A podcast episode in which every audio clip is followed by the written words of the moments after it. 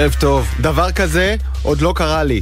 האמת, זה התחיל ממש נייס. בית הספר שבו למדתי, ליאו בק בחיפה, הזמין אותי לדבר מול תלמידים באותו המסלול שבו אני למדתי לפני חצי מיליון שנה.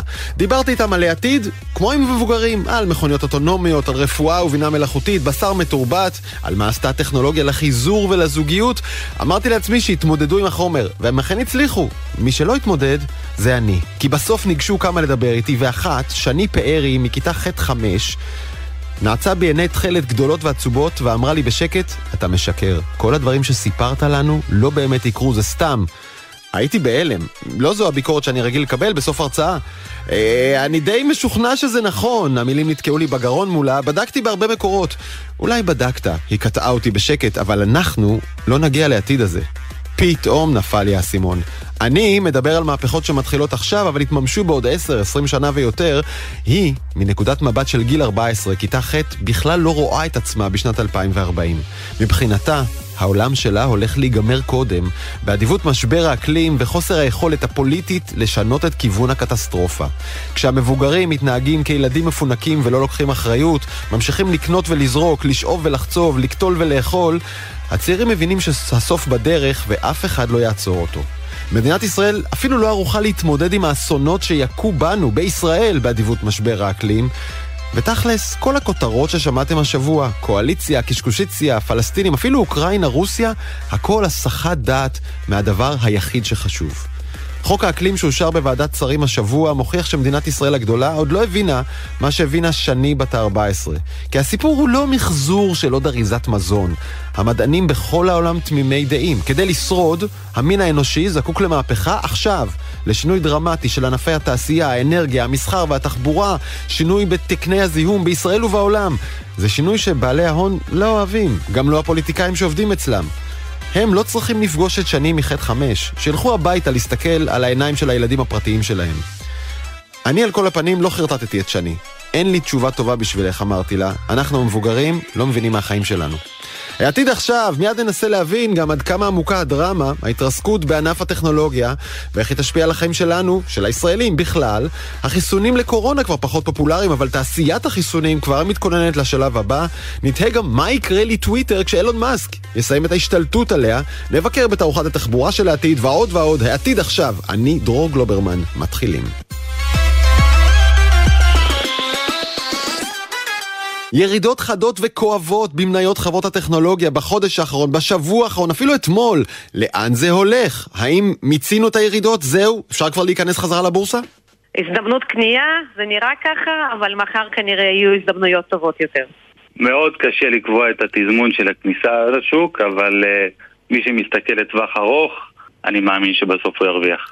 איתנו סופי שולמן, פרשנית טכנולוגיה ושוק ההון בכלכליסט, ואביחי ברכה, מנהל תחום מניות במיטב גמל. בואו רגע ניתן סימנים לעומקו של המשבר שאליו הגענו, וצריך להגיד, אנחנו מקליטים את השיחה הזאת בבוקר, בחמישי בבוקר, או אולי אחרי הצהריים אה, יהיו שינויים בתמונה, אבל כרגע, עד כמה עמוק מה שהבורסה חווה בימים האחרונים? זה... עצוב להגיד עכשיו, אה, אין בזה שמחה לאיד, אבל מה לעשות, הבומרים צדקו. אי אפשר אה, היה להגיע לשווים שהשוק הגיע אליהם אה, ולהישאר שם לאורך זמן. החברות, רבות מהן מפסידות, נסחרו במיליארדי דולרים, עשרות מיליארדי דולרים. זה, זה לא יכול אה, להימשך להרבה זמן. עכשיו האוויר יוצא, אבל אני מזכירה שעם כל מה שקורה, וגם אם היום יהיו עליות או ירידות, עדיין לא חזרנו במדדים, בנסדק, בעצם P500, לא חזרנו אפילו לרמה שלפני הקורונה. כלומר, בינואר 2020 השווקים עדיין היו גבוהים יותר, וכבר אז דיברנו על זה ש... צריכות לבוא ירידות, צריך okay. אוקיי. לצאת... רגע, אבל בואי בוא, בוא ניתן, סופי, בואי ניתן, בוא ניתן קצת מספרים. אני מסתכל נגיד על הישראליות, את יודעת, ריסקיפייד שירדה ב-90% משווי השיא שלה, טאבולה שירדה לשליש, למונייד שאיבדה 84% מערכה, פייבר אותו דבר, זה בישראליות הגדולות. אה, גם, גם בחברות הלא ישראליות, כאילו נטפליקס אה, ואמזון ומייקרוסופט, גם שם ראינו ירידות דרמטיות. נכון, ראינו את זה, אנחנו רואים את זה בכל מקום. המשקיעים עכשיו קודם כל זורקים את מניות הטכנולוגיה שהן יותר מנופחות, עוד לא הגיעו כל כך אה, לסקטורים האחרים, אנחנו רואים גם סקטורים שהם אנרגיה שהם אפילו חזקים, mm-hmm. ומניות הטכנולוגיה כרגע ולמשל יהיה מעניין לראות היום אה, בצהריים, יהיו דוחות אה, גם של חברה כמו נייס, כבר היום בלילה יצאו דוחות של אמדוקס. החברות הוותיקות יותר, אלה שצומחות לאט יותר, אבל הן גם רווחיות, פתאום הן נראות יותר אטרקטיביות מכל החבורה הזאת של אה, מכרה לנו... זה כמו לחזור לאקסיט, לחזור לאהבה הישנה. החברה מפעם שהפסיקה להדליק אותי, אבל פתאום אני קולט שזה שהיא רווחית, זה הסיפור. אביחי, למה זה קורה? יש פה משהו מנחם. כן, אביחי, למה זה קורה עכשיו? למה פתאום במאי? יש הרבה דברים שמתחברים ביחד ל... לסוג של כאוס של אה, אינפלציה מאוד חזקה וציפיות מאינפלציה שיעלו ותמחורים מחדש של חברות, וכמו שסופי אומרת, יצא אוויר אה, מבלון שמאוד התנפח. חברות הטכנולוגיה, רובן מאוד נהנו מהקורונה, ופתאום גם, גם העולם חוזר להיות נורמלי. Mm-hmm. אז דברים שעלו חזק הם, הם פתאום יורדים, וצריך להוסיף על זה שהחברות שה, עדיין סובלות מהרבה תסמינים, זאת אומרת לפעמים גם התוצאות של חלק מהחברות נראות פחות טוב, כי עלות הגיוס עובדים נשארה גבוהה. להשיג שבבים או להשיג ציוד נהיה עדיין קשה, עדיין יש סגר בסין וקשה להגיע יש אה, משבר חמור בסחר. וואו, הנה כמה דברים כבר מנית ככה בנונשלנט. משבר, המשבר של הלוגיסטיקה והשינוע, אה, ו, והאינפלציה, והקורונה שנגמרת, אגב, זה קצת פרדוקסלי, לא? הקורונה נגמרת, אז המניות יורדות. כלומר, יכולנו לצפות אה, בעולם נורמלי שכשמגפה עולמית מגיעה לכדי סיום, הבורסה תעלה, לא? לגמרי, אני מסכים שזה פרדוקסלי, אבל... הקורונה קידמה פה תהליכים טכנולוגיים שאמורים לקחת עשרות שנים במהירות שיא, וזה באמת התנפח חלק מהדברים מעבר לכל פרופורציה, חלק mm-hmm. באמת נהנו מרוח גבית מאוד חזקה. אני גם רוצה להגיד, כן? חלק מהחברות, כשיש, כשיש אה, גשם אז כולם נרטבים, וכשיש אה, סיטואציה כזאת באמת מניות יורדות חזק, חלק מהחברות לדעתי נשטפות באופן מוגזם. צריך לעשות פה אה, מה שנקרא, לחפש בפרטים הקטנים, לפעמים באמת חברות מגיעות לשווי שהמזומן שווה כבר, אה, כבר הרבה מאוד כסף, כבר חלק גדול מהשווי, סליחה, שוק של החברה הוא ממזומן. אוקיי, כלומר אתה אומר יש חברות שירדו יותר מדי ללא שום הצדקה כלכלית, הן חייבות לעלות חזרה, אתה רוצה להגיד שמות? אתה רוצה לשלוח פה את המאזינים למסע קניות? אני לא יודע כמה אפשר להגיד שמות, כמה אפשר לפרט, אבל אני מרשה לך אם אתה רוצה להמליץ, אם אתה רוצה להמליץ למאזיננו, איפה לשים את השקל שלהם. אני כן, עשיתי את החישוב הזה היום אה, בכתבה. אה, קדימה, סופי. תני טיפים. יש חברות, אה, יש חברת אינשורטק, אני לא ממליצה חס וחלילה, כי מה שירד 80 אחוז, אני מזכירה, יכול לרדת גם אה, עוד 20 חופשי. כן. אבל יש חברות כמו היפו, חברת אינשורטק, שנסחרת כבר מתחת לשווי המזומן, חברה שנקראת אוטונומו, חברה שפועלת בתחום הרכב האוטונומי, כמו שמשתמע, משמע.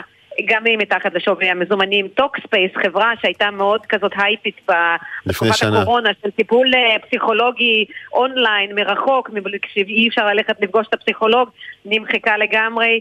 אה, בשווי המזומנים ועוד ועוד אה, יש לי בעצם חצי מהישראליות שהונפקו בשנתיים האחרונות בנסדק, בוול סטריט, בשווי המזומנים פחות או יותר, כלומר המשקיעים לא מייחסים שום ערך לפעילות שלהם ובאמת כמו שאביחי אמר זה כבר מעלה את השאלה האם זה נכון באופן גורף לגבי כולן. הירידות האלה. אוקיי, עכשיו, סופי, בואי, בואי נתגלגל קצת עם כדור השלג הזה, כי זה שמניות בבורסה יורדות דרמטית, זה ממש לא נעצר שם, ההשפעות הולכות ומתרחבות ומתנפצות, מגיעות גם אלינו כאן לישראל. נכון, ויש פה שאננות עדיין, אה, היה, פגשתי לא מעט סטארטאפיסטים בשבועות האחרונים, כולם אומרים לי, כן, כן, אנחנו רואים את מה שקורה שם, mm-hmm. אבל אצלנו הכל בסדר.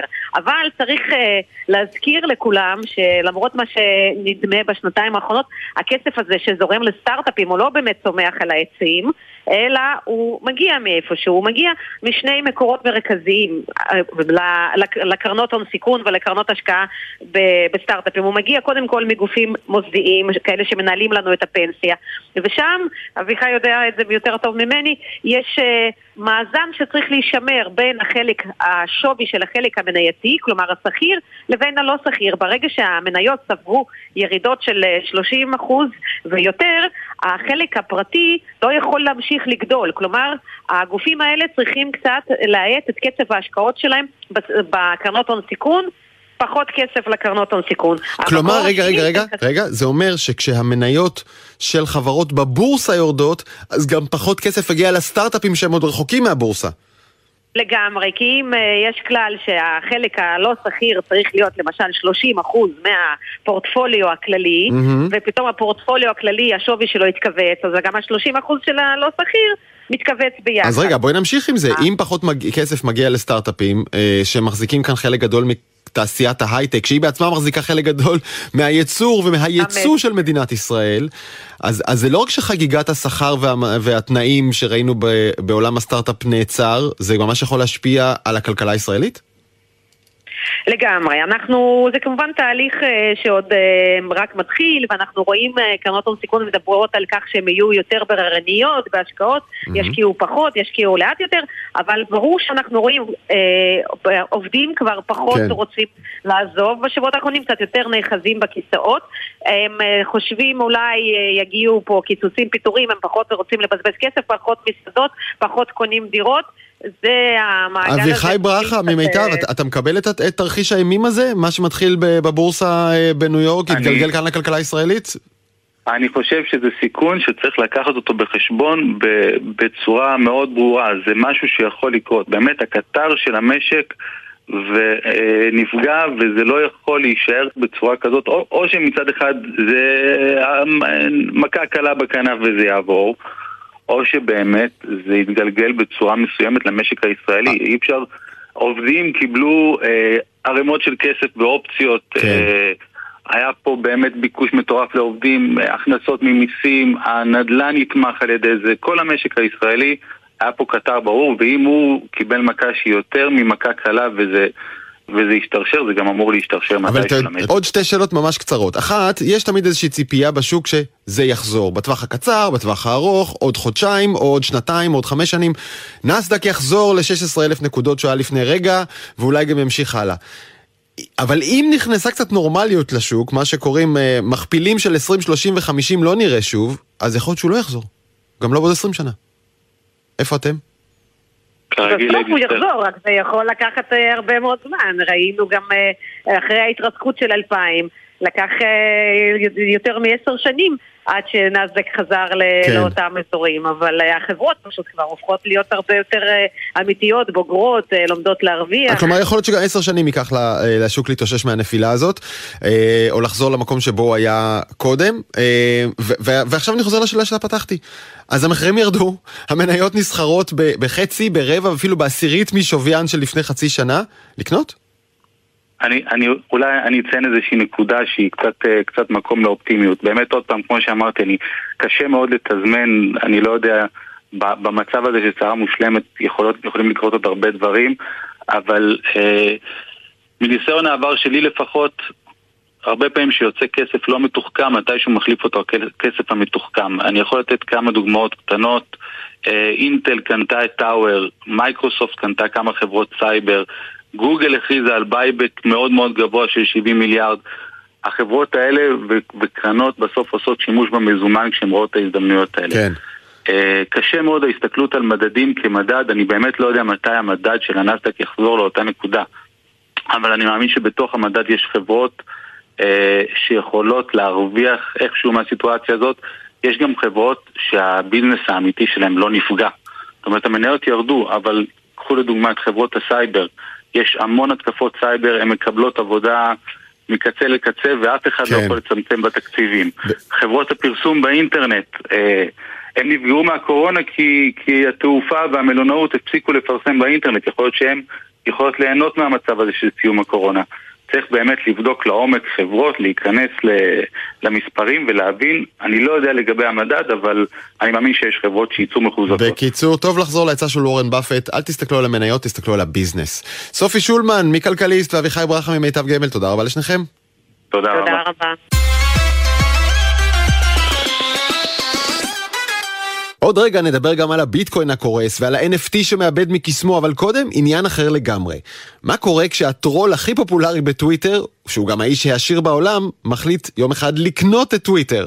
אז אילון מאסק כבר הודיע שיבטל את החסימה לנשיא לשעבר טראמפ, אבל האם זה שלמישהו יש רבע טריליון דולר בכיס, אומר שהוא גם האיש המתאים לקבל החלטות שמשפיעות על חופש ביטוי, צנזורה, פוליטיקה בכל העולם? זאת שאלת אה, רבע טריליון הדולר, לא? ושאלת חופש הביטוי, אושרית גנאל, כתבת טכנולוגיה בוויינט, מה אנחנו כבר יודעים על התוכניות של אילון מאסק לטוויטר? מה הוא מתכוון לעשות? וואו, אז uh, קודם כל אני חושבת שצריך להגיד שאילון מאסק הוא סוג של קלף ג'וקר. גם מה שאנחנו יודעים, אנחנו לא בדיוק יודעים, ולדעתי עוד הכל יכול להשתנות, אבל uh, הבשורה הגדולה שהוא טוען שהוא הולך להביא לפלטפורמה זה בנושא חופש הביטוי. יש טענות, אנחנו מכירים אותן כבר שנים בארצות הברית, שבעצם הפלטפורמות החברתיות uh, מתעדפות את הצד השמאלי של המפה. והוא רוצה בעצם אה, להפסיק לטענתו בכלל את פרקטיקות ניטור התוכן בפלטפורמה ולהיצמד לתכנים לא חוקיים בלבד. זאת אומרת, אה, זה הדבר היחיד שהוא טוען שהוא יחסום. אה, רגע, קודם כל להתייחס לחלק הראשון של דברייך. הטענה שהרשתות החברתיות מעדיפות את הצד השמאלי, את הליברלי בארצות הברית, זה טענה שהרפובליקנים, הימנים משמיעים, אבל למיטב הבנתי אין לה הוכחות בשטח.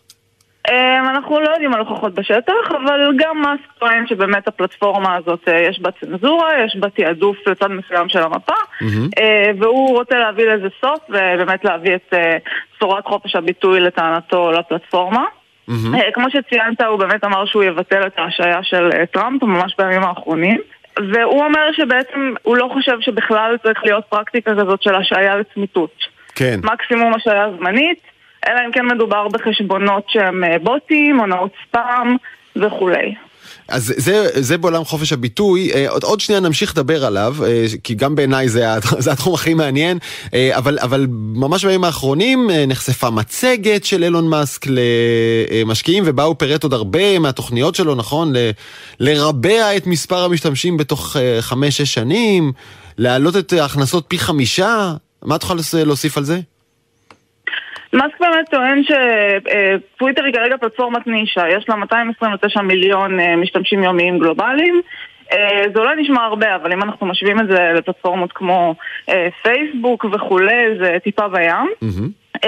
והוא רוצה להביא אליה יותר מהציבור האמריקאי. גם בעצם מבחינת חדשנות, אנחנו יודעים שהרבה שנים היא לא כל כך אה, הוציאה פיצ'רים חדשים, ולקח לה המון זמן לקבל החלטות ולהתחדש. ואני חושבת שאגב, במקרה הזה יכול להיות שהוא באמת הבן אדם שהצליח להזיז דברים. אה, בזה אני אה, אה, מסכים איתך. הוא גם, הוא גם הודיע שהוא רוצה להכפיל את ההכנסות של טוויטר, אבל להתבסס פחות על פרסומות. היום 90% מההכנסות של טוויטר באות מפרסומות. הוא רוצה שההכנסות של טוויטר יהיו, מפרסומות יהיו פחות מחצי. מה היתר? כסף שהמנויים, כלומר אנחנו, נשלם על כל מיני שירותים. מה הם השירותים האלה? על מה אנחנו נסכים לשלם כסף לטוויטר, את ואני? שאלה מצוינת. אני יודעת שהוא צייץ באמת שמנויים אה, לא יצטרכו לראות פרסומות, mm-hmm. ציוץ שנמחק בינתיים. הוא גם צייץ אגב לאחרונה שיכול להיות שהוא יתחיל לחייב אנשים שהם בעצם לא חשבונות פרטיים, אלא חשבונות פוליטיים או מסחריים וכולי, באיזשהו כסף על השימוש בפלטפורמה. Mm-hmm. שזה כיוון מעניין. כן. אז נגיד שכבר היום uh, יש שירות פרימיום uh, בארצות הברית, טוויטר בלו, שאתה יכול uh, לשלם שלושה דולרים לחודש ולקבל כל מיני שירותים נישתיים ו- ולא נורא חשובים, אבל אם, אם נחזור לעולם חופש הביטוי, תראי, אני חושב שברוב העולם הבינו כבר שהרשתות החברתיות נתנו אולי חופש ביטוי מוגזם, כי פתאום קיבלנו הקצנה וקיטוב ושקרים והוצאות דיבה והסתה לאלימות, הטרדות מיניות, פגיעות בפרטיות. זה מה שמנגנון הצנזורה מנסה לחסום. האם מאסק רוצה לקחת אותנו אחורה לעולם שבו כל הדברים האלה מותרים לחלוטין? כן, זה אפילו יותר מזה, אה, אני קראתי בעצם איזושהי פרשנות שאומרת שאם הוא נצמד רק לתכנים לא חוקיים, וזה הדבר היחיד שהוא חוסם, בעצם במדינות שהן לא דמוקרטיות, שדווקא רוצות לצנזר את חופש הביטוי, זה פתאום נותן המון המון כוח לשלטון, נכון? כי מה שלא לא חוקי משתנה לפי כל מדינה, וברוסיה היום אסור כן, להגיד שבאוקראינה יש מלחמה. בדיוק, אם אני עכשיו שלטון טוטליטרי, ומבחינתי איסור אה, על אה, חופש ביטוי אומר שאנשים בכלל לא יכולים לדבר נגד אה, מדיניות הממשלה. אז אה, מצוין, הנה יש לי טוויטר ככלי לדיכוי. כן, וניגש אולי ממש לסיום לנקודה האחרונה, מאסק אומר שהוא רוצה להפוך את הקוד שמפעיל את טוויטר, את האלגוריתם הסודי שלה, כמו שהאלגוריתם של כל רשת סודי, הוא סודי, להפוך אותו לגלוי, לציבורי. האם יכול להיות שברגע שהקוד, שהאלגוריתם של טוויטר יהיה גלוי לכל העולם, אז גם הנזקים של הווירליות אולי ירוסנו? כלומר, אם פעילים בכל העולם יראו שהאלגוריתם של טוויטר מתעדף אה, אלימות והסתה וקיטוב ושנאה, אולי יהיה על זה ביקורת ואז קצת פחות. כן, אז אה, קודם כל אני מאמינה שבאמת הוא, אולי זה יהיה אחרי שהוא ישנה את זה או משהו כזה, או שהוא קודם יפרסם את זה ואז יגיד שהוא הולך לשנות את זה במידה שזה באמת אה, משהו שהוא לא מסכים איתו. Mm-hmm. זה נושא מאוד חם לאחרונה, גם עם פייסבוק והמדליפה שהדליפה אלפי מסמכים של החברה, פרנסס הוגן, בעצם טענה ש... בפייסבוק, נכון. בעצם טענה שהבעיה הגדולה היא באלגוריתמים שמבוססים על בינה מלאכותית ומתעדפים לנו תכנים אה, מזיקים. אז באמת יהיה מעניין לראות לאן זה הולך. אני חושבת אבל חשוב להגיד שעם כל ההצהרות על חופש הביטוי וכל האמרות היפות האלה, מאסק הוא קודם כל איש עסקים, ועם כל זה שהוא כביכול עכשיו הפך את טוויטר לפרטית ורכש אותה ב-44 מיליארד דולר, חלק גדול מהכסף הזה לא הגיע מכיסו הפרטי. למה הלוואות מבנקים ומשקיעים וכולי, ותוך כמה שנים סביר להניח שהוא ירצה למכור אותה שוב למישהו, למישהו אחר, או אפילו להנפיק אותה מחדש ולהפוך אותה שוב לציבורית, ובעצם להרוויח מהעסקה הזאת. כן. אז uh, סביר להניח שבעצם הצעד הזה עכשיו של להפוך אותה לפרטית זה באמת, קודם כל בשביל לייעל תהליכים בצורה הרבה יותר מהירה, בלי שכל רבעון הוא צריך לפרסם מה הוא עושה ולמה הוא עושה. ובאמת מעניין לראות לאן זה הולך. את uh, שמה את האצבע על הנקודה הנכונה. Uh, האחריות על חופש הביטוי בעולם היום נמצאת בידי קומץ אנשי עסקים שמונעים מסיבות כלכליות נטו. Uh, דבר שאנחנו צריכים לזכור כל פעם שאנחנו uh, לא רק כותבים uh, פוסט או ציוץ, אלא תוהים למה הראו לי דווקא את זה עכשיו, את הפוסט הזה של מישהו אחר, זאת הסיבה, מישהו עושה פה כסף. אושרית גנאל מוויינט, תודה רבה. תודה. הקורונה בדעיכה, שזה טוב, וגם החיסונים לקורונה בדעיכה, אבל לחברות התרופות פייזר ומודרנה אין שום כוונה לחכות בחוסר מס, יש להן תוכניות מרחיקות לכת. מה עוד אפשר לעשות עם הטכנולוגיה של חיסוני הקורונה? היא יכולה להפוך להיות תרופה לסרטן, תרופה למחלות אוטואימוניות, תרופה למחלות גנטיות, השמיים הם הגבול. וואו, גלי ויינרב, כתבת מדע וביומד בגלובס, תכף נסביר את המנגנון המדעי למי שלא הספיק אה, להתעדכן, אבל אה, עד כמה סוף הקורונה זו דאגה כלכלית עבור פייזר ומודרנה וחברות החיסונים? שתי החברות האלה בעצם אה, רשמו מכירות מאוד יפות אה, של חיסוני אה, קורונה. עבור פייזר שהיא מלכתחילה חברה ענקית, אה, ברבעון האחרון חיסוני הקורונה היוו חצי מהמכירות. Mm-hmm. אה, בהסתכלות של אה, 2022 זה יורד וזה אמור להיות כבר אה, שליש מהמכירות. אבל במבט קדימה זה אמור לרדת דרמטית ולכן הם אולי אה, לא מודאגים שהם יפשטו רגל חס וחלילה, אבל הם... כן. אה, בהחלט מסתכלים על זה, זה יכול בהחלט אה, לערער את המשקיעים שלהם אם הם יראו פתאום צמיחה. אז, אז מה התוכנית העסקית שהן אה, מציגות? מאיפה תבוא הכנסה עתידית, אם אין קורונה? אז מבחינת פייזר הם לוקחים את המזומן שהם עשו אה, בעצם מחיסוני הקורונה והם קונים איתם אה, עסקים חדשים, לאו דווקא בתחום הזה. הם אה, בדיוק אה, הכריזו על רכישה של אה, חברה בשם ביו-הייבן, שבכלל מטפלת במיגרנה, במסלול אחר לגמרי מהמסלול של חיסוני קורונה. וגם הם מפתחים בעצם מוצרים נוספים על בסיס המנגנון של ה-mRNA. Mm-hmm. מודרנה ממוקדת במנגנון של ה-mRNA, יש להם 46 ניסויים קליניים בתחום הזה. הם גם מתכוונים לקנות טכנולוגיות אבל ממוקדות בתחום הזה. אה, ולנסות להביא את המהפכה שהתחום הזה מאפשר. אוקיי, okay, אז הזכרת קודם uh, תרופות לסרטן ולמחלות גנטיות וכולי, אז בואי, אני מאתגר אותך עכשיו עם שיעור מדע קטן מאוד, אוקיי? Okay? מה כל כך מיוחד okay. כן. בטכנולוגיה של mRNA? בעיקרון החלבונים שהם uh, בעצם גם אבני הבניין של הגוף שלנו וגם uh, מעבירים את המסרים, הרבה מאוד מהמסרים בתוך הגוף שלנו, הם מיוצרים בכל תא שלנו על ידי uh, RNA. Mm-hmm. אם אנחנו נוכל להכניס לתא RNA כלשהו, הוא בעצם יכול ליצור בתוך התא כל חלבון שהוא. חלבונים הם גם הורמונים, הם גם אה, בעצם אומרים לגוף איך לבנות את עצמו, הם, הם גם אומרים לחלבונים אחרים מתי להתפרק, הם אומרים לתאים גרועים להתפרק. זאת אומרת, בעצם אפשר לעשות איתם אה, כמעט הכל, הם חלק ממערכת החיסון.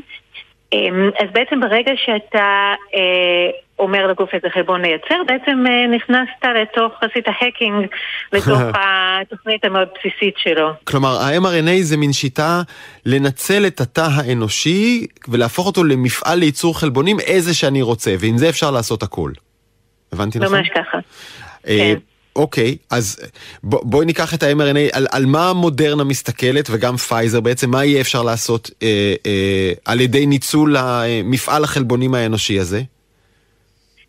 אז חוץ מבעצם עוד חיסונים להמון סוגים של מחלות, אה, הדבר הבא הוא טיפול במחלות גנטיות שמאופיינות במחסור בחלבון או בייצור יתר של איזשהו חלבון. לפעמים יש אה, מוטציה גנטית ופתאום הגוף או מציף את עצמו באיזשהו חלבון או אה, שהוא לא מצליח לייצר אותו. Mm-hmm. וזה את זוכרת שמות? זוכרת של תסמונות כאלה? אה, שמות של תסמונות כאלה? גושה, פברי, זה כאילו הברורות מאליהם שיש להם כן. כבר טיפול חלבוני. אבל יש אה, עוד מחלות, המון מחלות, יש אה, אלפי סוגים של מחלות שבכל אחת חולה, חולים כמות קטנה של אנשים, אבל ביחד הם אה, שווקים עצומים. וכולן תאורטית ניתנות לפתרון דרך טכנולוגיית mRNA, דרך להפוך את הגוף למפעל חלבונים מתוחכם? בחלקן אנחנו ממש יודעים uh, בדיוק איזה חלבון חסר, וברגע שאתה מצליח uh, לייצר את החלבון בתוך הגוף, אז לכאורה uh, פתרת את הבעיה. בחלקם זה טיפה יותר מסובך, לא מבינים בדיוק בדיוק את המנגנון, אבל המדע מאוד מתקדם בתחום הזה, מתקדם מאוד מהר, וברגע שיהיה לך גם את הכלי הזה להתחיל לשחק עם זה, mm-hmm. אז בעצם תוכל גם ללמוד את התוצאה הרבה יותר מהר. כן, אה, אני ממש אזכיר בכוכבית, מהעבר השני יש את אה, אה, תרופות הקריספר שהולכות ומתקדמות, נכון? תרופות שמשנות את ה-DNA שלנו. נכון. ותגידי לי אם הבנתי, בעצם ביחד, על ידי מצד אחד שינוי חלבוני כמו ה-mRNA ושינוי גנטי על ידי ה-DNA, ייתכן שבעוד 10-20 שנה נוכל להתמודד עם חלק עצום מהמחלות שמטרידות אותנו היום, נכון? אמ, זה נכון עם כוכבית. קודם כל מבחינת uh, הקשר בין uh, עריכת DNA לבין uh, מניפולציה לRNA, אז אפשר לראות את זה כמו איפה אתה uh, חוסם את המים בנהר. זאת אומרת, אם אתה חוסם אותם uh, בהתחלה... שזה ה-DNA? שזה ה-DNA באמת. Mm-hmm. יש לך שליטה מאוד חזקה, אבל אז אתה מסתבך עם דברים כמו האם אני מעביר את זה לדורות הבאים, האם אתה פוגע במסלולים יותר מדי... ש- שמשפיעים על המון דברים, כולל דברים שאתה לא רוצה להשפיע עליהם. Mm-hmm. וה-RNA זה בעצם, אתה צריך לעבוד קצת יותר חזק כדי לחסום את המים יותר במורד הנהר, אבל uh, בעצם אתה יותר קרוב לאיפה שאתה, יש לך את הבעיה. איזה משל מעולה, אני, אני לוקח אותו איתי הביתה, אה, גלי. אבל, אבל, אבל, אבל אלה, אלה שתי, אנחנו מסכימים שאלה שתיים מן המהפכות הכי גדולות שקורות בשנים האחרונות בעולם הרפואה. אה, לגמרי. ואם אנחנו מדברים על, על mRNA ועל פייזר ומודרנה, וגם חברות אחרות, הן חולקות את אותה טכנולוגיה? היא לא בפטנט? הן שתיהן חולקות את אותה טכנולוגיה, כל אחת uh, בעצם, חלקן משתמשות בפטנטים שחלקם משותפים וכל אחת uh, קונה רישיון להם, וגם יש להם uh, מומחים שכל אחד בעצם המציא דרך משלו, נגיד להכניס RNA לתוך התאים, אז בעצם יש להם פטנטים דומים אך שונים לעשות mm. את אותו דבר בדרכים שונות, ויש גם, גם ויכוחים, אפילו גם עם עוד חברות. אוקיי, אמ, וממש בשאלה אחרונה, רק כדי לא להשאיר את זה לגמרי באוויר, אה, יש אנשים שעדיין מבוהלים ממה שהם מכנים התרכיב הניסיוני הזה, שהוא בכלל לא חיסון, והשפעותיו לטווח ארוך לא נמדדו, והוא עלול לעשות דלקת קרום הלב, ועכשיו ראיתי ב-CNN איזה כותרת על אה, מקרי מוות בעקבות חיסון. אה, מה תחושתך? ה-mRNA הוכח כבטוח לחלוטין, או שיש פה עוד כמה פרצות אבטחה שצריך לסגור? תראה, בסך הכל בהשוואה אה, לכל סוג חיסון אחר, הוא נראה מאוד בטוח. Mm-hmm. אה, כל התערבות בגוף יכולה לעשות משהו. זאת אומרת, אני לא אהיה לחלוטין כנה אם אני אגיד ש... או שאנחנו יודעים 100% מהדברים, או שממה שאנחנו יודעים אין שום סיכון. אבל באמת, כאילו, בהשוואה למה ששומעים, זה כאילו ממש ממש לא שם. כאילו זה מדובר על דברים סופר נדירים, סופר בינתיים לא נראים קטלניים. כאילו אתה צריך בכל חיסון בעצם לראות מה, מה התועלת שלך mm-hmm. ולהשוות את זה לנזקים אמיתיים שנמדדו, זאת אומרת לא לכל מיני הפרעות פוריות שאמרו שיהיה לחיסונים לפני שבכלל היה את החיסונים ולפני שבכלל ידעו באיזה טכנולוגיה השתמשו בחיסונים, פשוט בגלל שאוהבים להגיד שלחיסונים יש... אבל, אבל, זה נכון, אבל זה נכון שעברנו קצת למדיניות אולי טיפה יותר זריזה ומקלה אה, במתן אישורים לתרופות, כאילו... קצת מזדרזים עם זה יותר, בצדק ייתכן, אבל, אבל הכל קצת יותר מזורז, לא? תראה, בגדול ה-FDA היום טיפה יותר מקל ממה שהוא היה נגיד לפני uh, חמש שנים, mm-hmm. ובסך הכל זאת נחשבת למגמה טובה, כי הייתה תקופה ש... הייתה תחושה שה-FDA בהתגוננות יתר, uh, ולא מאשר תרופות מספיק מהר, וזה עולה לאנשים uh, בבריאות ובחיים שלהם. כן. Um, אז יש איזשהו כיוון של הקלה. דווקא עם הנושא של החיסונים, אמנם אה, זה הלך מאוד מהר, אבל הניסויים היו מאוד מאוד מאוד גדולים, והמעקב אחרי הנתונים אה, אחרי שהניסוי נגמר נמשך. זאת אומרת, אין שום בעיה במחסור בדאטה לגבי החיסונים, אין שום בעיה במתודולוגיה שבה הם אה, נבדקו. זאת אומרת, כל המהירות הושגה בעצם מזה שה-FDA היה סופר בפוקוס על הנושא וקידם את הדברים מהר מבחינה בירוקרטית, אבל לא היה שם איזשהו מחסור במידע שהיינו צריכים כדי להחליט שהחיסון הזה אה, בטוח דיו. אוקיי, okay. בקיצור, עתיד אה, עתיד מזהיר מצפה גם למין האנושי וגם לחברות התרופות, אלה שיצליחו להתמודד עם המחלות שעד היום אה, לא ניתנה להן תשובה הולמת. גלי ויינרב, כתבת מדע וביומד בגלובס, תודה רבה. תודה, תודה רבה. וכשכל הבורסה קורסת, גם הביטקוין הולך איתה, למטה. חלקנו חשב אולי שהמשבר הכלכלי סביב מלחמת רוסיה-אוקראינה והאימוץ הנרחב במדינות המערב ישלח יותר אנשים לכיוון הביטקוין ויגרום לו לנסוק, אבל בינתיים הוא רק צונח. קצת מפתיע, לא? בעיניי זה לא מפתיע. לא, לא מפתיע, לא מפתיע. דוקטור מילי פרי, יושב ראש המרכז הבלוקצ'יין במרכז לטכנולוגיות מידע, וניר הירשמן, מנכ"ל פורום חברות הקריפטו, הבלוקצ'יין והווב 3, אתם רואים את הביטקוין יורד ויורד ואתם אה, לא מופתעים? למה? אני חושב שזה לא שאלה של uh, הפתעה או לא הפתעה בעניין של ביטקוין. אנחנו רואים תופעה שקרתה בעצם ביום-יומיים האחרונים, שבעצם בתקופה האחרונה, אתה יודע, uh, אנחנו מדברים על זה שלפעמים קשה לעבור מהעולם הזה של הפיאט, עולם המטבעות, שקלים, דולר וכן הלאה, לעולם של הקריפטו. אז כבר ב-2017 באו עם איזה קונץ פטנט, אמרו, תשמעו, אנחנו נעשה מטבע דיגיטלי שיהיה צמוד לדולר. אז בהתחלה הקונץ פטנט הזה עבד בצורה הבאה, לקחו על כל דולר, הנפיקו מטבע דיגיטלי כזה של דולר, אבל כשראו כי טוב שהדבר הזה עובד, באו אנשים מתוחכמים אפילו יותר, ואמרו, תשמעו, בשביל מה לנו להחזיק רזרבות של דולרים מול המטבעות הדיגיטליים האלה, שאנחנו טוענים שהם לכאורה יציבים ושווים כל אחד מהם דולר, אנחנו נייצב את זה אלגוריתמית. כשהמטבע יעלה, אנחנו נמכור, כשהמטבע ירד, אנחנו נדביק אוקיי, עוד. אוקיי, רגע, ניר, אתה, אתה, אז אתה מכוון לסיפור ספציפי שקורה, אני חושב, בשבועות או בחודשים האחרונים, נכון? עם חלק נכון. מאותה כלכלת קריפטו, שהוא מטבעות שמקובעים לדולר, ושם נהיה בלאגן. עניין. כלומר זה איזשהו עניין חצי טכני בשוק. אנחנו מדברים על זה שזה עניין באמת חצי טכני, ולא רק זה, הוא לא קשור לתוך הטכנולוגיה עצמה, אלא הוא קשור לכלכלת המטבע שמסתובבת סביבה. אני יכול לספר לך שלמשל... רגע, רגע, רגע, רגע, רגע, רגע, אבל בוא, בוא שנייה נסתכל על התמונה הגדולה, אה, ואולי נשאל אותך, אה, מילי, אבל ההיגיון שמאחורי הביטקוין ובכלל מטבעות הקריפטו, הוא לא מצליח לשכנע עוד אנשים ש, ש, שהגיוני לקנות מטבע שמבוסס לא על כלכלה של מדינה גדולה כמו ארה"ב או הגוש האירופי, אלא אך ורק על האמון שלנו ביכולת ההצפנה של מחשבים? כן, אז אני חושבת שבאמת צריך להסתכל על התמונה הגדולה, ולגרטנר יש גרף מאוד ידוע של אימוץ טכנולוגי, והגרף הזה אומר שיש ups and downs, ואנחנו נמצאים בתחילתה של מהפכה, מהפכת הפיזור. ויש בה עליות וירידות, כמו שיש, אה, אנחנו רואים במטבעות אה, בביטקוין או במטבעות אחרים או ב-NFT, גם, גם ב-NFT יש עליות וירידות. Mm-hmm, אנחנו צריכים לקחת בחשבון שזה תהליך, תהליך של אה, למידה. תהליך כן. של היכרות, תהליך של חשיפה. את יודעת מה, אז רגע, אז אני, לא משכלל, אז אני משכלל את השאלה שלי מקודם. לא שאלה היא האם זה מפתיע שהביטקוין צונח, אלא השאלה היא האם אנשים בסוף ילמדו אה, לחיות איתו ולהשתמש בו ולאהוב אותו, או שהם ילמדו שכל זה בועה ואין שום היגיון שיהיה מטבע שהוא כולה חי ברשת ואין לו חיבור לשום כלכלה.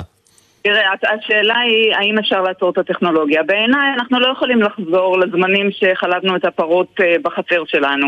הטכנולוגיה רצה קדימה, אם אתה רוצה אתה יכול להשתתף במרוץ הזה ולהצטרף, אתה, אתה לא רוצה אז אתה יכול uh, to withdraw ולהישאר בצד. כלומר בעינייך זה הפיתוח הטכנולוגי, זה לא, זה לא איזה בועה מקושקשת, איזה התלהבות נקודתית לא, שתכף... לא, בעיניי זה לגמרי, ניר, מה אתה חושב? תהליך, ואם מסתכלים על התמונה הגדולה, ואי אפשר לעצור את זה. ניר, אני אזכיר, ביטקוין יכול להיות שווה באותה מידה של היגיון. מיליון דולר לביטקוין, 50 אלף דולר ו-40 סנט. זה הגיוני באותה מידה. ראינו גם שהשקל הישראלי יכול היה להיות שווה כיכר לחם אחת, או חצי כיכר לחם. אבל השקל מחובר לכלכלה של מדינת ישראל. אם הכלכלה של מדינת ישראל עולה, אז השקל עולה. נכון, וביטקוין מחובר לכלכלת הביטקוין. זאת אומרת, באופן עקרוני אנחנו צריכים להסתכל על מטבעות כמו שהם באמת. מטבע הוא משקף את האמון של אנשים בכלכלה שהוא מייצג. גם ביטקוין אותו דבר. אבל בואו בוא שנייה אחת נדבר למשל על הסיפור הזה של NFT שדיברנו לפני... לא, לא, רגע, חכה, עוד שנייה, חכה, חכה, חכה שנייה מ-NFT, כי שם, שם קורה דבר בפרט אה, אה, מעניין בשבועות האחרונים. בואו נחכה עם זה שנייה. אה, אה, אנחנו כן רואים אבל לגבי הביטקוין, שממשלות בעולם אה, וגופים... אה, פיננסים כבדים הולכים ומאמצים, נכון? עושים לא רגולציה של הביטקוין, מקבלים לא אותו, הופכים אותו להילך חוקי. לא רק שהולכים ומאמצים, אנחנו רואים צו נשיאותי של uh, הממשל האמריקאי שאומר, אנחנו כדי לשמור על ארצות הברית, מובילה של הכלכלה העולמית, mm-hmm. שעושה, שמכניסה יותר ציבורים לתוך הכלכלה הפיננסית, אנחנו צריכים לפתח את כל התחום הזה של מטבעות דיגיטליים, ויותר מזה אנחנו צריכים אפילו להנפיק מטבע דיגיטלי uh, מדינתי. אנחנו רואים רגולטורים בכל העולם, אנחנו רואים קרנות שמחזיקות ביטקוין, כי ההבנה uh, שלנו היא כזאת, אנחנו הולכים, ל, המערכת הפיננסית העולמית לא השתנתה הרבה מאוד במאות השנים האחרונות, אבל הצורה שבה אנחנו מתקשרים והמקום שבו אנחנו חיים השתנה, אנחנו חיים יותר ברשת, אנחנו חיים יותר בעולם וירטואלי. אז אני חוזר, לש... אז אני חוזר לשאלה הבסיסית. איך ייתכן שדווקא בזמן שבו ממשל אמריקאי, כמו שאתה אומר, אה, עושה יס yes על, אה, על קריפטו ועל ביטקוין, וקרנות השקעה גדולות וכבדות שפעם סובבו את הגב למטבע הזה, כן נכנסות ומשקיעות בו, אז הערך שלו היה אמור לטוס למעלה, לא? קודם כל הערך שלו בהחלט טס למעלה. שעכשיו הם מוכרים בשביל לאסוף את הרווחים ואחר כך בדאמפ הם, הם יקנו שוב. אני חושבת שצריכים להסתכל על זה על לונג רן, אי אפשר mm-hmm. להסתכל על נקודת זמן אחת ספציפית. ושוב אני חוזרת, אה, אה, ניר אה, מומחה במטבעות, אני יותר בכיוון של הטכנולוגיה, האישו פה בעיניי הוא הטכנולוגיה ואנחנו רואים את האימוץ מאוד נרחב גם מעבר למטבעות, זאת אומרת זו טכנולוגיה שהולכת לעשות כאן אה, שינויים מאוד ריגורוזיים, מאוד משמעותיים, פרדיים שיפט בדרך שהיא מנהלת את הכלכלה או בדרך שהכלכלה תתנהל על גביה. אה, ואני חושבת שזה הערך המשמעותי, וזה רק ילך ויגבר. אוקיי, אז תראי, אה, עדיין לשלם במסעדה, אה, איכשהו זה עדיין לא קורה. נדמה לי שיש ממש מספר מסעדות בודדות בארץ שמוכנות לקבל כסף בקריפטו, אם בכלל. אז איפה השינוי הזה קורה? הנה, קח לדוגמה... אתה יכול, אתה יכול לראות בדוגמה של ה-NFT, סליחה, ניר, בדוגמה של ה-NFT אנחנו יכולים לראות את האימוץ המסיבי. 300 אלף ארנקים פעילים שהרימו תעשייה שלמה מ-0 ל-10, מ-0 ל-44 ביליון אה, דולר. אה, הרבה מאוד כניסה אה, של, של ג'ן זי, של הדור של הצעירים, זה גם הסיבה שאינסטגרם עכשיו מחברת את ה-NFT לתוך המערכות שלה. לא בגלל, לא, מה שמעניין זה לא שיש לה ביליון משתמשים שעכשיו ישתמשו ב-NFT, אלא שהביליון האלה הם אנשים צעירים והם הדור הבא שייכנסו לאי-קומרס וה-NFT זה בעצם הכלי החדש של האי-קומרס. אז בוא נזכיר, NFT, NFT, זו, NFT זו היכולת uh, של כולנו לרכוש uh, נכס דיגיטלי uh, בכסף... NFT זה בתעודת בעלות NFT בעצם, זה, זה לא בדיוק תעודת בעלות. אם, אם אנחנו רוצים להגדיר NFT אז אנחנו יכולים להתייחס לזה כמו ליטוגרפיה ממוספרת. עותק של, עותק של ציור לצורך העניין, פעם אם היינו קונים איזה עותק של ציור והאומן היה חותם עליו, והיינו קונים עכשיו... העותק הזה היה יושב לצורך אז עכשיו זה פשוט, זה... היצירה היא דיגיטלית וגם החתימה היא דיגיטלית. אבל מה שחשוב להבין, רגע, רק שנייה מילי. וואו, אז ויכוח סוער על NFT בגלי צה"ל, אני לא מאמין מה קורה כאן. אני רוצה לקחת אתכם טיפה קדימה, זה היכולת לקנות אומנות ולדעת שהיא שלי, למרות שהיא רק קובץ דיגיטלי וכולם יכולים להעתיק אותו. אבל אני הבעלים. אוקיי, אבל תראו מה קורה בשבועות האחרונים. אני סוף סוף ראיתי בכלכליסט את הכותרת שחיכיתי לה כל כך הרבה זמן, אין FT. אין FT, כן. אתם איתי על המשחק מילים? היקף המכירות צונח, מספר הפעילים, הענקים הפעילים נחתך אה, בכמויות מטורפות, פתאום אה, אה, מכירות של לפני רגע היו עשרות מיליוני דולרים, עכשיו על אפס. אולי הסיפור הזה, הבועה הזאת מתפוצצת? אסור להסתכל על הדברים האלה בצורה שהיא צורה שטוחה. זאת אומרת, אנחנו תמיד רצים לתוך טכנולוגיה חדשה ומנסים לאמץ אותה מהר מהר, ואז אנחנו מקבלים הרבה מאוד הייפ והרבה מאוד אוויר חם בתוך הדבר הזה. Okay. אוקיי. גם כשאנחנו מסתכלים באופן כללי על שערי המטבעות הדיגיטליים לאורך שנים, אנחנו רואים כל הזמן תנודות למעלה ולמטה, אבל הטרנד הכללי מספר סיפור אחר. ומה הטרנד הכללי מספר סיפור אחר? NFT זו הפעם הראשונה מאז ימי Napster העליזים שאנחנו מצליחים לייצר מודל כלכלי לקניין רוחני. זאת אומרת, תחשוב על זה, אומן היום, דיגיטלי, איפה הוא יכול כן. למכור את האומנות שלו? בדיוק איפה הוא יכול למכור את האומנות שלו? הוא יכול למכור בגלריות, אומרים לו תשמע, אל תצייר יותר מדי. הם, הם, מוזיקאים, כשמפרסמים את השירים שלהם, אז זורקים להם ככה כמה שקלים לתוך זה בשביל האזנות בספוטיפיי או משהו כזה, וכאן נוצרת כלכלה אחרת, שבסופו של עניין הכסף מגיע לאומן, ליוצר. עכשיו זה נכון, הרבה אוויר חם מרוכז בתוך הדברים האלה, ולכן צריך מאוד מאוד מאוד להיזהר, אבל הטכנולוגיה בסיפור הזה מאפשרת לנו בפעם הראשונה ליצור נכסים דיגיטליים שהם נדירים.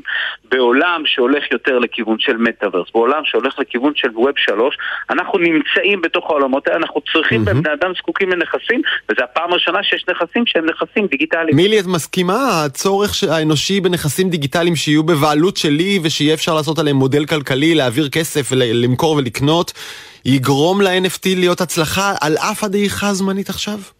תראה, ה-NFT אה, הוא לא אומנות.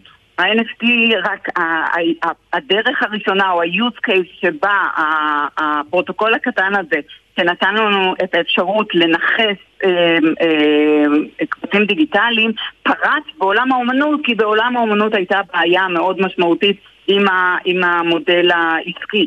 אה, זה רק use case אחד, אתה יודע, זה כמו שלחיתולים חד פעמים אנחנו קוראים טיטולים, אז כל הזמן יחברו בין NFT והאומנות. NFT זה לא אומנות, NFT זה אה, פרוטוקול, וזה בעצם כלי שיאפשר לנו לעשות יישומים מאוד רחבים.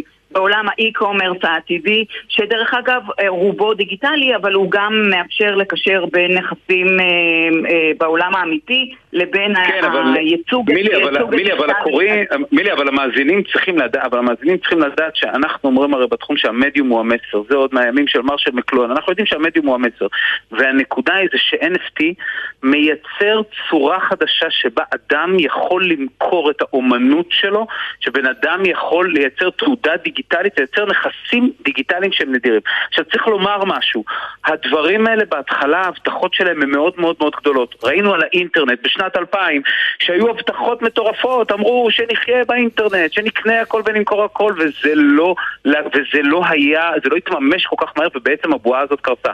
אבל היום ב-2022 לבוא ולהגיד, אני יכול להזמין אוכל באינטרנט נשמע טריוויאלי, אני יכול לראות רופא באינטרנט נשמע טריוויאלי, לנהל שיחת וידאו, והפלטפורמות האלה, הטכנולוגיה הטכנולוגיה הזאת שנבנית היום, אגב, על ידי הרבה מאוד חברות ישראליות, mm-hmm. הפלטפורמות האלה ישמשו אותנו בעתיד. השיעור שאני לוקח הוא, הדבר הזה יעבוד, הוא יהיה הצלחה, אבל בעתיד הרחוק. ואם אתם מתלבטים לשים עליו uh, את הכסף שלכם, אז תשימו מעט, וכזה שאתם לא צריכים, לא מחר ולא מחרתיים. בואו נדבר עוד חמש שנים.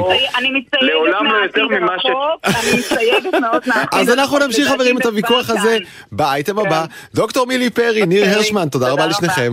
תודה רבה.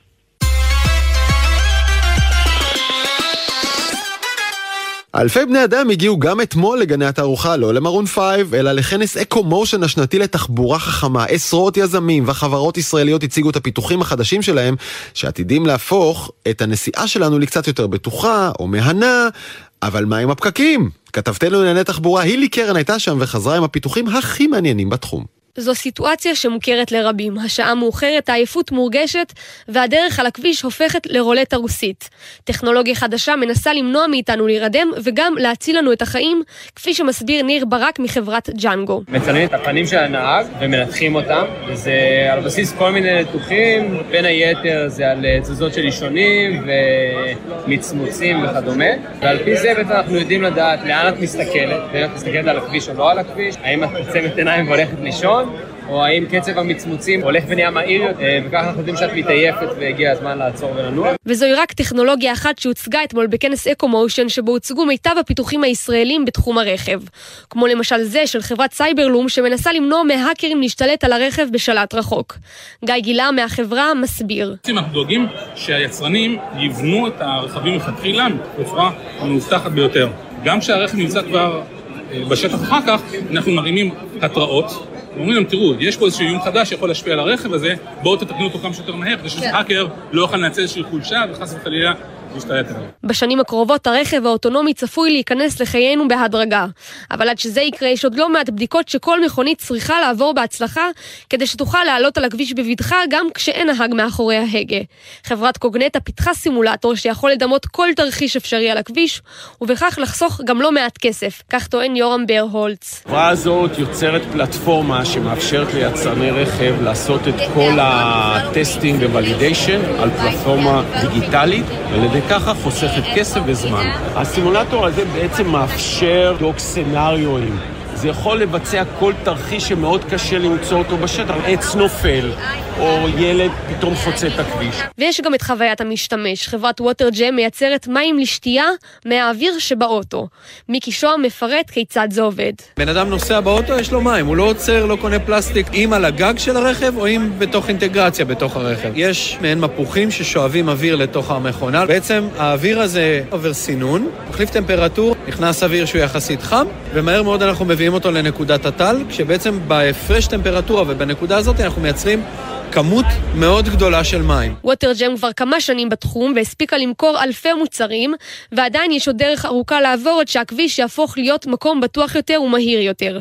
מנכ"ל אקו-מושן קורא ליזמים נוספים להפוך את תחום התחבורה במדינת ישראל למוביל. למרות שהיום הקהילה כבר מבוגרת ויש סטארט-אפים אה, ותיקים שכבר בעצם אינם סטארט-אפים יותר, תמיד יש מקום לעוד חדשנות, תמיד כן. יש מקום לעשות עוד אה, שינוי, ואני ממש מזמין כל מי שיש לו רעיון ומחשבה להצטרף לקהילה. עכשיו, כשהכנס ננעל והצוותים חוזרים לעבוד על הפיתוחים הבאים בכל הכוח, בשנה הבאה נוכל לראות מה עוד הצליחה לפתח תעשיית ההייטק בתחום הרכב.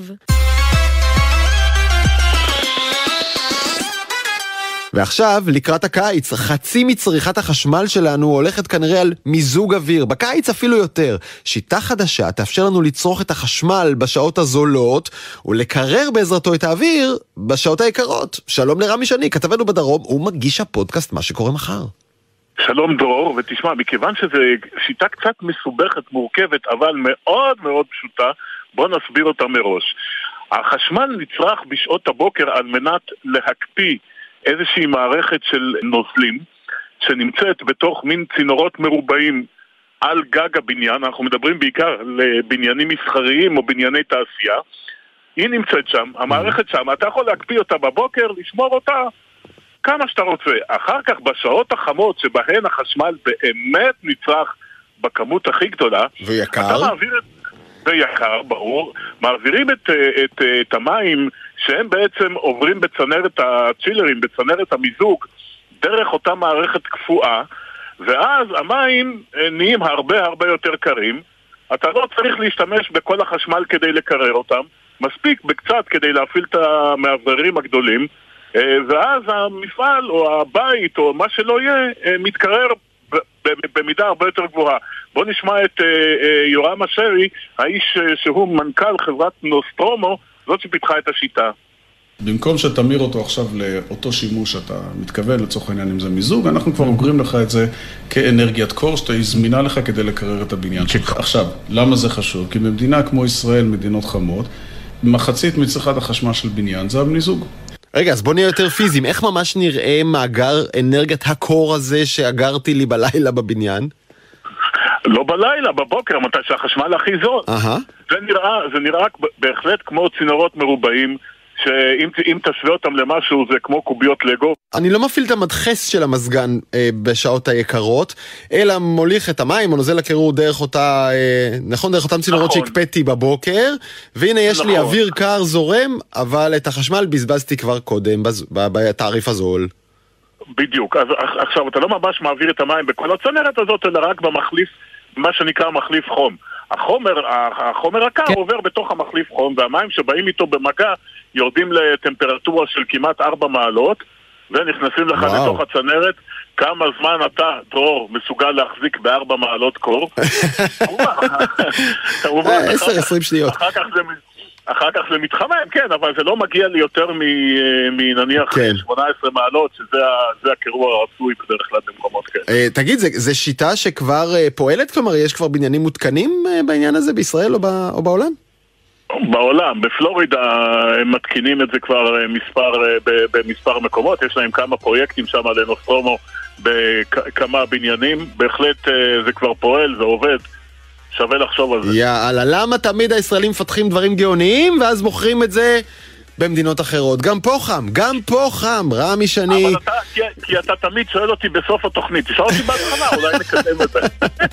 רמי שני, הפודקאסט מה שקורה מחר, מי שרוצה לשמוע עוד על זה מוזמן לפרק החדש שלך 206 עד כאן, העתיד עכשיו, ערך ערן גולני, הפיקו אביב פוגל ותומר ברקאי, על הביצוע הטכני יאלי הראל, אני דרור גלוברמן, אתם יכולים לא להתנתק מאיתנו, אלא לשמוע אותנו מתי שאתם רוצים, בכל פלטפורמת, פלטפורמות הפודקאסט המוכרות, העתיד עכשיו, אני זמין להערות והצעות בדרור גלוברמן בטוויטר, יאללה ביי.